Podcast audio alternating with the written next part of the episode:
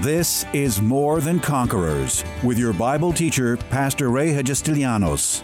As a teaching pastor for almost 30 years, Pastor Ray's heart and vision is simply to build up God's army, enabling them to stand strong in their faith. As the senior pastor at Living Word Christian Church in White Plains, New York, Pastor Ray will challenge you today to begin your walk in integrity and victory, forever changing your life as transformed by the power of God. More Than Conquerors is supported by the generous gifts of listeners like you. You can find us online by going to LivingWordChurch.org. If, as the Bible says, God is no respecter of persons, why do the prayers and petitions of some get answered and others not? This is what makes faith work, is a powerful, intense 8-day study in which Pastor explains the system God has set up to assure your prayers will get answered. Because faith without works is dead, it addresses how to put action to your faith in speaking intimately about Abraham, the father of our faith. Each one of the 8 lessons speaks directly as to how faith, action, hope, and patience can powerfully work in your life so that your prayers get answered through the lifestyle of faith Pastor so clearly outlines. Each and every session could dramatically change your life in providing the key to that lifestyle of getting whatever prayer your faith puts before God answered. Here's Pastor with today's truth on what will make your faith work. Well, I want to get back to my message and finish up on my little series. I think I'm finishing up on my little series on faith, on this aspect of faith. We've been talking about the subject of faith. We started in the book of James, and the very first thing we talked about faith is that faith needs action. James says it this way, that faith without action is dead or useless. We found in the Amplified Bible, it says faith without action or corresponding action is destitute, dead, lifeless. I don't know, there was a bunch of different words and adjectives that, devoid of power and useless, dead. And my thing is dead, dead, dead. So we understand that faith that stands alone, that doesn't have any action or activity backing it up, is non-producing faith. You see, God has a system. God has a system that he's put into place. His system is that you approach him in faith. You do the corresponding action. In other words, you do what the Bible tells you to do. You do what this word tells you to do. And you trust God and put your faith and believe God. And put your faith in God. Things are going to turn out exactly the way the book says it. That's what's going to happen. Now, so action is the activator of your faith. Did you like that? Isn't that good? Action is what makes your faith work. So wherever the Bible teaches us to do or to practice, whatever, we ought to be doing it. And you can plug that into any other aspect or area of the word, you see. The Bible says, do unto men, Jesus taught this, do unto men as you would have them do unto you. In other words, if you want respect, it all goes back to sowing and reaping, you know. If you want respect, guess what? You have to start giving respect. You say, nobody respects me. That's because you don't respect anybody. You know, you want love, you have to give love. Saying, nobody ever loves me. Well, you got to give love. Nobody really cares about me. You know why nobody cares about you? Probably because you don't care about anybody anyhow. When people get to talking about you, all we talk about is you. It's all about you. It's all about me, right? So do unto men as you would have them do unto you. So you see, you've got to put action to your faith. You can believe God and quote the word, and that's part of the action. But wherever there is some corresponding action or some required action, put it into practice so that you can see the result of your faith. Otherwise, your faith lays dormant. You can know it, quote it, believe it, say it, all this kind of stuff. But if you do not put action to the word is not going to produce in your life. So you've got to be a doer of the word and not just a hearer, because that's not going to produce anything in your life. So we talked about, very first thing is that faith needs action or some sort of corresponding activity.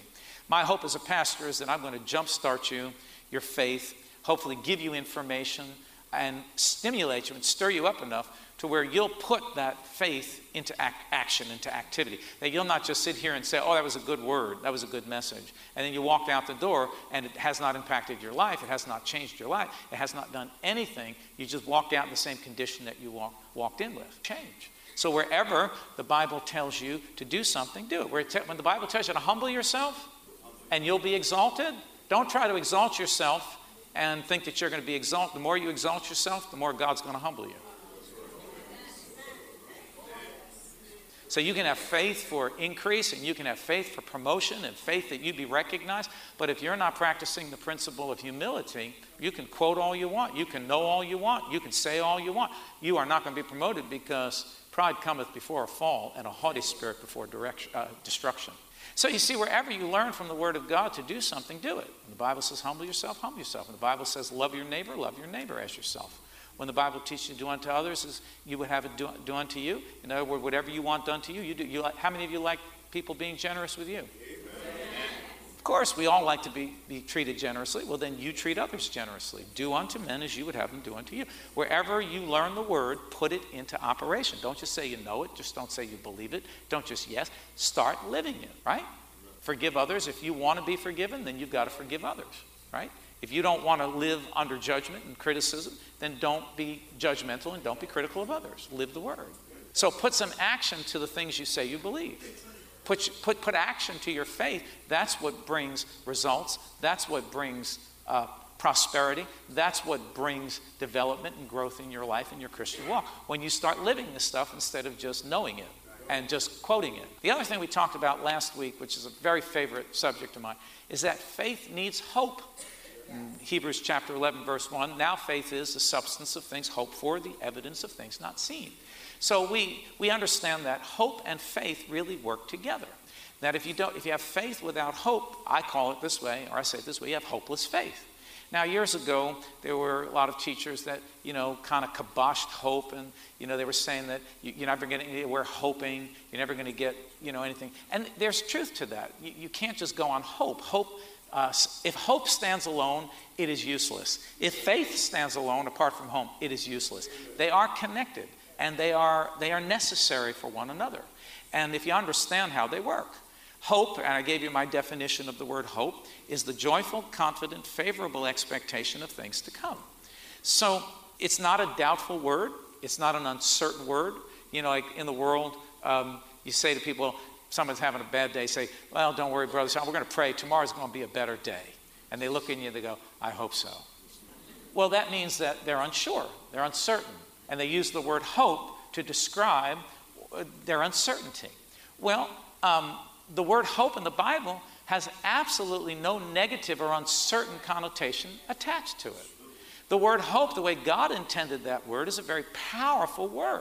Again, the best definition that I could come up with is I've studied it in dictionaries and Bible dictionaries and went around and looked at the Greek and found all the different meanings to the word hope. This is the definition: the joyful, confident, favorable expectation of things to come. So when I'm looking to my future, it's joyful. It's full of confidence that God is going to work in my life, that the Word will become a reality in my life, that things will be better tomorrow. If they're not so good today, tomorrow certainly will be. It's not like I hope so. I'm hoping so, which means I am joyfully, confidently, with favorable expectation, looking to tomorrow as a much better day than today. There's no doubt attached to it. There's no doubt whatsoever attached to it. So faith needs hope. It's the joyful, confident, favorable expectation of things to come, right? So I like to say this, that often when I've ministered to people and they think that they're having a faith problem, often it's not so much a faith problem as it is a hope problem. Their hope is so low. Because see, if your hope starts to sag, your faith will follow suit. So as I'm looking to my future, I need to have high hopes for my tomorrows. In other words, what are you believing for? Where do you want to be? Do you have an idea of what you would like to be doing in the next year, 2 years, 5 years, 10 years? What is it? What is your hope for your tomorrow? Because if you don't have hope for your tomorrow, your faith has no direction. It would be like an archer being all ready with a bow and arrow, but not having a target to shoot. Your hope is the target, your faith is the arrow. But if faith does not have a target, the arrow doesn't know where to go. It's like, I don't know if I said this group or what, but anyway, I could repeat it because you probably didn't listen to it, but anyway. But it's be like going on vacation and not knowing where you're going. Pack up the kids, put the kids in the car, put the dog, put the luggage there, you get in the car and say, okay, we're on vacation, where are we going? I don't know. Well, that's how some people live by faith. They don't know where they're going. Their faith has no direction. What are you putting your faith on? Whatever it is that you're putting your faith on is your hope. Did you hear what I just said? Whatever you're putting your faith on is your hope for tomorrow, is your joyful, confident, favorable expectation of what's going to come about into your life. All right? So you have to have hope. A faith without hope is hopeless faith. Hope by itself is not going to accomplish anything, because you do have people that do that. Well, I'm hoping that God's going to do this. That's not what I'm talking about. There's no doubt about it. I know faith tells me, the Word tells me, what God has already appropriated for me. All right? We'll talk about finances and prosperity. And prosperity is the reward of the righteous. You know the grace of our Lord Jesus Christ, though he was poor, for your sakes became rich, that through his poverty you might become rich. We already know that God wants to enrich us in every way. We already know from the Word of God that progress, prosperity is the will of God, right? So that's what sets our hope. Here's something really important. Don't ever put your hope in a thing. That's right. Amen. Don't let a thing become your joyful, confident, favorable. Put your hope in the Word of God. Put your hope in the Word of God. All right? Actually, the verse that I'll give you so you can see that is found in, let me find it. Where is my, I'm a little messed up in my notes. Okay, here we go. Romans 15:4. For whatever things were written before were written for our learning, listen, that we, through the patience and comfort of the Scriptures, might have hope. Let's go over to Romans chapter 4. Let's go to verse 13, because we'll read it in context. All right? So, for the promise that he would be the heir of the world was not to Abraham or to his seed through the law, but through the righteousness of faith. So we understand that it wasn't through anything that he did. It's what God did for us. So God's blessings don't come to us because of our good behavior, or because we do so much, or we do this. God's blessings and promises come to us by faith, by pure faith. That's how God works. For if those who are of the law are heirs, faith is made void, and the promise made of no effect, because the law brings about wrath, for where there is no law, there is no transgression. Therefore it is of faith that it might be according to grace, so that the promise may be sure to all the seed, not only to those who are of the law, but also to those who are of the faith of Abraham, who is the father of us all. So we see that the promise comes by faith. All of God's promises, the promise for salvation, and every other promise that's contained in the book comes by faith, not the observance of laws, rules, regulations, guidelines. Because then that would be man's effort. And then man could say, I did this. So that God would wipe that out, he said, it comes by faith, not by the observance of rules, regulations, guidelines, and laws. This is a work of faith. That's how God responds, and God does respond when people reach out to him in faith.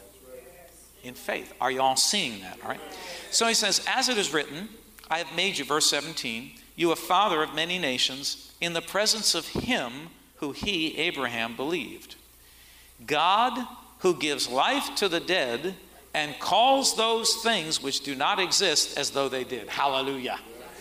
You know what that tells me? God is the God of the impossible. Whatever may seem impossible to you is very possible with God. All things are possible with God. God who gives life to the dead and even calls those things that do not exist as though they were. That's how he created the universe. That's how he created the earth. That's how he created man. He spoke it into existence. He said, let there be light, and light was. He said, let the waters draw back from the firmament, and bam, dry land arose out of the waters. That's how God creates. That's how we create, with our own words. See, we don't have time to get into that, but that's what didn't Jesus say? If you say to them, have faith in God, if any of you says to the mountain, be thou cast into the sea, and do not doubt in your hearts that those things that you say will come to pass. You shall have whatsoever you say. So you see, I love this. God who gives life to the dead and calls those things which do not exist as though they did. God could give life to dead things. Not only dead bodies, but dead things. Here, you ready?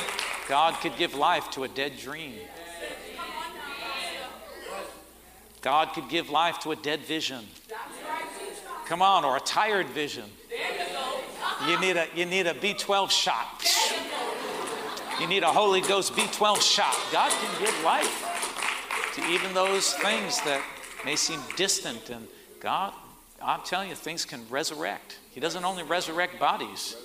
He resurrects dreams, visions, all kinds of stuff can come back to life. God who gives life to the dead and calls those things which do not exist as though they did. He calls it, speaks it. All right, now ready? Verse 18, this is where I wanted to get to. He's talking about Abraham. Abraham, you remember the story? He was 100, Sarah was 90. God told him, promised them they were going to give birth to a child. Who gives birth at 90 and 100? Let me tell you, it just doesn't happen, right? But we're dealing with God here, all right? So all things are possible, right? You got to see your life that way. All things are possible. Doesn't matter. You say, well, it can't be. It can't be. Yes, it can. With God, all things are possible, all right? As long as it's consistent with godliness, doesn't violate another human being's free will, or, you can't impose your will on another human being. I'm talking about things that you're believing for your life, and so God can do that, all right? So he says, God who gives life to the dead and calls those things which do not exist as though, who contrary to hope, contrary to joyful content, favorable expectation of things to come, who at 90 and 100 are favorably expecting to be pregnant with a child. Yeah, see, there is no hope there, right? But contrary to hope, better sense hope, because my senses tell me that this can't be. But my faith tells me that God said it, so if God said it, then I prefer to continue hoping with joyful, confident, favorable expectation that it will be, because God said it. It doesn't matter what my senses say, because God said it.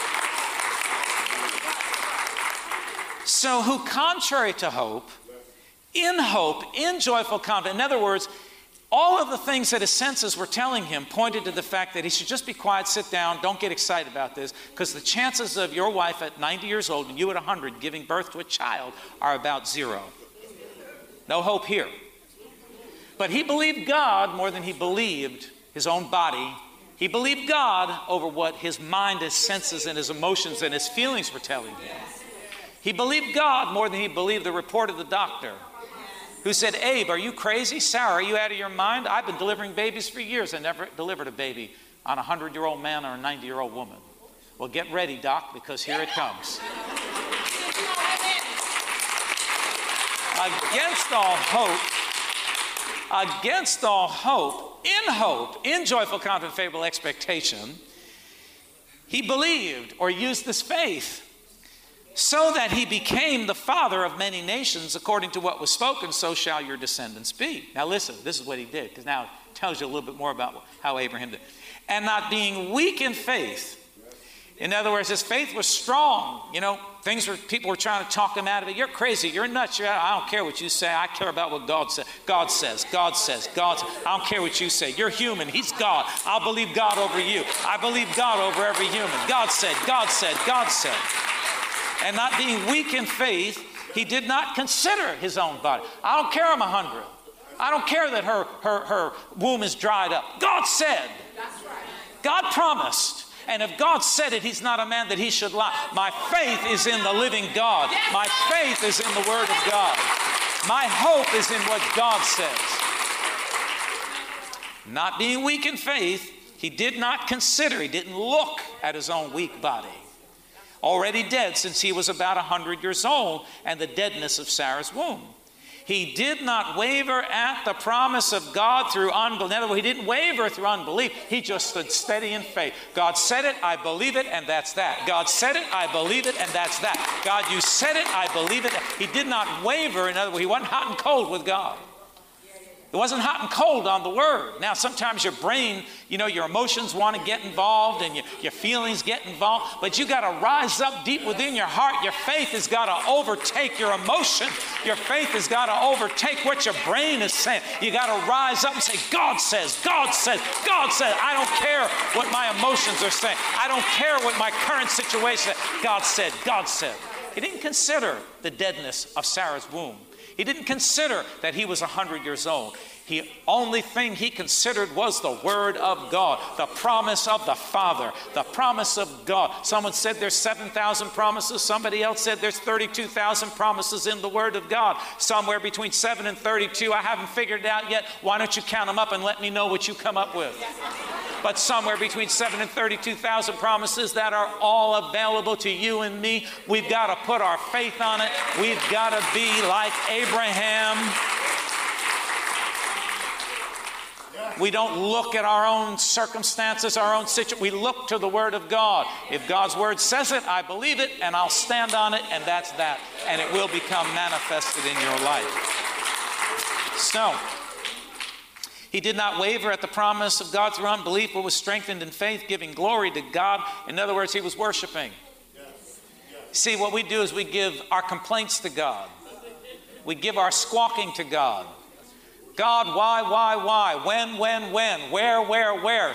And here's my response. Shut up. Be quiet. Abraham gave glory to God. What you ought to be doing is giving glory to God. Father, your word says it. I glorify you. I stand on it. Thank you, Master. It'll be a reality in my life. My hope is not in a thing. It is not in a person. It is not in any object on this world, on this earth. My hope is in the Word of God. My faith stands together with my joyful, confident, favorable expectation of things to come. And bam! That's when I'm going to see my faith start to produce in my life. So he did not waver at the promise of God through unbelief, but was strengthened in faith, giving glory to God. Let me tell you what. When your faith seems weak, that's the time for you to lift up some praise. That's the time for you to lift up some worship. That's the time for you to start lifting up some thanksgiving to God, remembering the blessings and remembering the former things that God has done in your life. That's the time. That will strengthen your faith. You've got to worship. You've got to praise. You've got to thank God for what He's done and what He is doing currently. Not squawking, complaining, and belly aching. Worshiping God. He was strengthened in faith, giving glory to God. God, you said it. God, you're not a man that you should lie. God, you've never let me down. God, you're with me. You're for me, not against me. You're walking right beside me. Thank you, God, that in the spirit realm, you are arranging things. You are moving things around. I'm about to walk into the Come on, are you with me? Are you with me? You see, We're doing our part on this side of eternity, and God's doing His part on this side of eternity. You're doing what you're supposed to be doing, and God's going to do what He's going to do. And I'm going to tell you what, it's going to come together, and you're going to see your faith be turned to sight. And you can believe God for whatever it is that you need to believe God for. I don't care what kind of car you drive, what kind of house you live in, what kind of clothes you wear. That's just poverty thinking. Oh, well, they don't want to, I don't want to have too much. I don't want to look greedy. Let me tell you what. God looks at the heart. He doesn't look at your junk. The streets are made of gold. The gates are pearls. Do you think, do you know what a Mercedes is to God, or a BMW, or a Bentley? It's junk. Tune in tomorrow afternoon at 2 for More Than Conquerors with Pastor Ray. If today's message was a blessing to you, ask for your free CD of the broadcast for a gift of any amount to help support this radio ministry. Just mail your request with your check to More Than Conquerors, or MTC, P.O. Box 8187, White Plains, New York, 10602. Be sure to include the date of the message you're requesting. If ordering a complete Bible study series, a minimum love offering of $20 is appreciated. Identify the series and include the word series in your order. If you simply want to sow a gift into the work of the MTC Radio Ministry, go to LivingWordChurch.org and click on the Give Online Radio Ministry tab. Or send your check to MTC, P.O. Box 8187, White Plains, New York, 10602. Pastor Ray invites you to visit Living Word Church in person or via their weekly live stream broadcast Sunday mornings at 11 a.m. But before we go, here's a final word from Pastor Ray. This is Pastor Ray Hagistelianos. It's always a privilege to share the life-saving, life-changing Word of God with you, our listeners. And today, as always, I trust that these messages are impacting your life in a very positive way. Remember that as life's challenges come, we are more than conquerors. This has been More Than Conquerors with Pastor Ray Hagistelianos and is provided by Living Word Christian Church, White Plains, New York.